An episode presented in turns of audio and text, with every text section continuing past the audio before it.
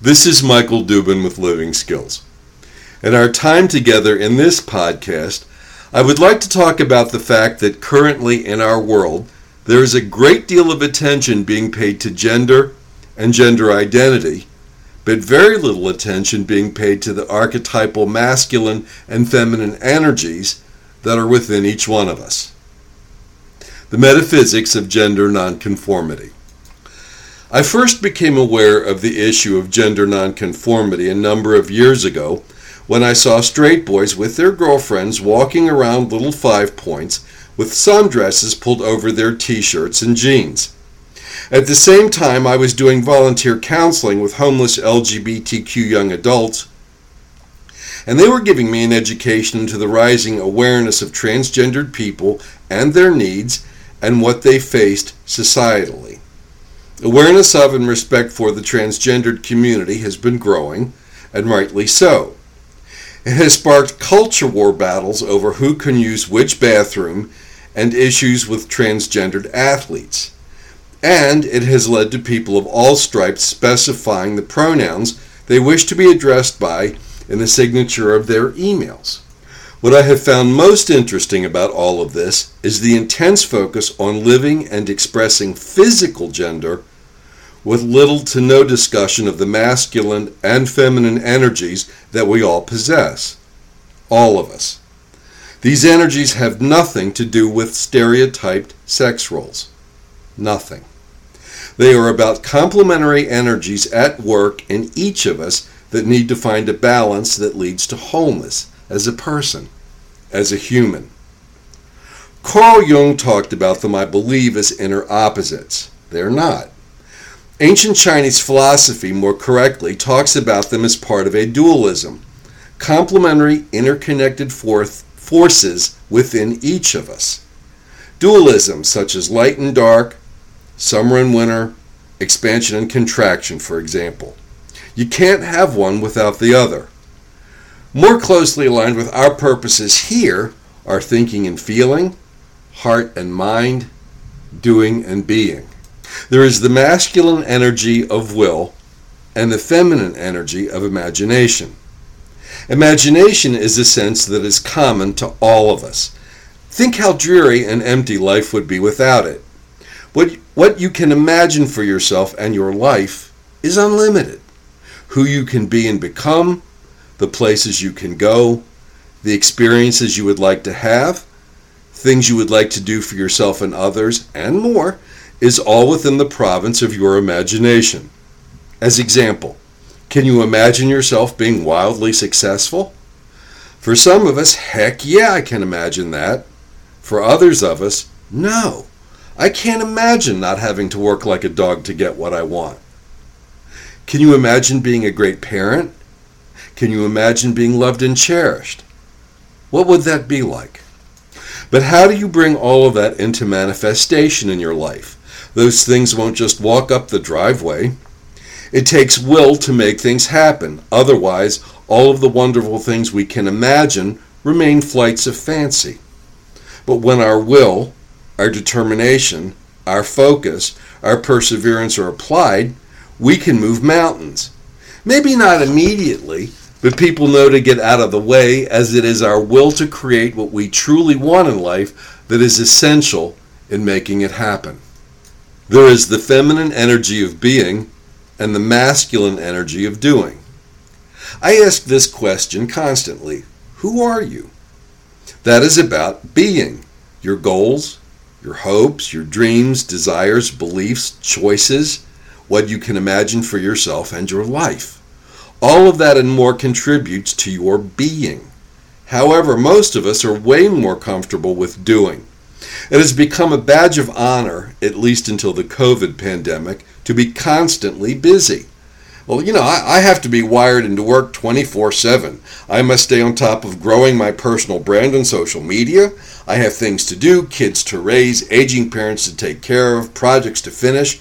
Who the hell has time to worry about being? Piffle. I'm busy doing. Besides, how do you do being? I keep reading about the rising number of people who are really questioning whether they want to return to that pre pandemic rat race life. There is no right or wrong answer here. The only right answer is what works for you.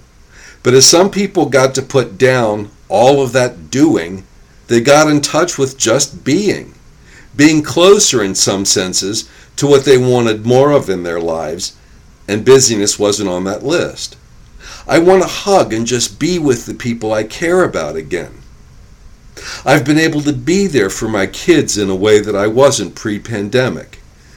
You have all heard or said these kinds of things. It is the feminine energy that creates the space in which something can happen. The womb of creation, metaphorically, if you will. If there is not the space nor the place for something to occur in your life, well, I, I just don't have the time for a relationship right now. It won't. But it, it, it isn't the right time or place for, uh, for me to seek a new job or start a new career or go back to school, you know, or, or start painting again or get back to baking. And it never happens because the space was not created. Feminine energy. Masculine energy fills that space. It brings the activity and fills that created space with the activity of the job seeking, career switching, firing up the oven to bake. But without the space being properly prepared, we may start something with the best of intentions, but we never see it through. Our goals never fully come to fruition. And finally, the feminine energies of conception and perception. To conceive of something new, a new idea, a new project, a new way of doing things, a new goal, a new hope, a new dream, a new way of expressing something creatively that has never been done before. And conception's handmaiden, perception, how we perceive something to be. We perceive through our five familiar senses, yes. We talk about the range of light or sound that our human senses are able to perceive. But we also perceive through unfamiliar senses as well. Perception is about the mental and emotional impressions that we get, an awareness, if you will. For example, what we perceive of our past, our present, and the future we think or hope is coming. How we perceive ourselves through our own experience of ourselves. These are balanced by the masculine energies of meaning and understanding. Who decides what things mean to you? You do. Well, what if I get it wrong? There are no right or wrong answers. However, you can always change your mind about what something means to you. What does it mean that some of your shirts have started coming back from the laundry with cracked or bro- broken buttons? Could mean it's time to switch your dry cleaner slash laundry. Could mean they are just being careless and you need to point it out to them could mean you've had these shirts since the dinosaurs roamed and they have been laundered and pressed a thousand times and it is about time for the whole shirt to give out. Whatever meaning you assign to anything is A, your choice, and B, a masculine energy. Understanding.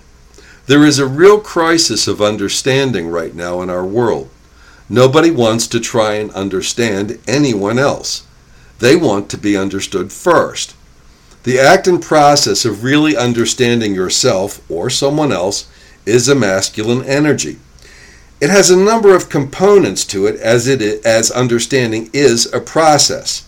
For our purposes here, I want to focus on the three final components of the process as I understand it.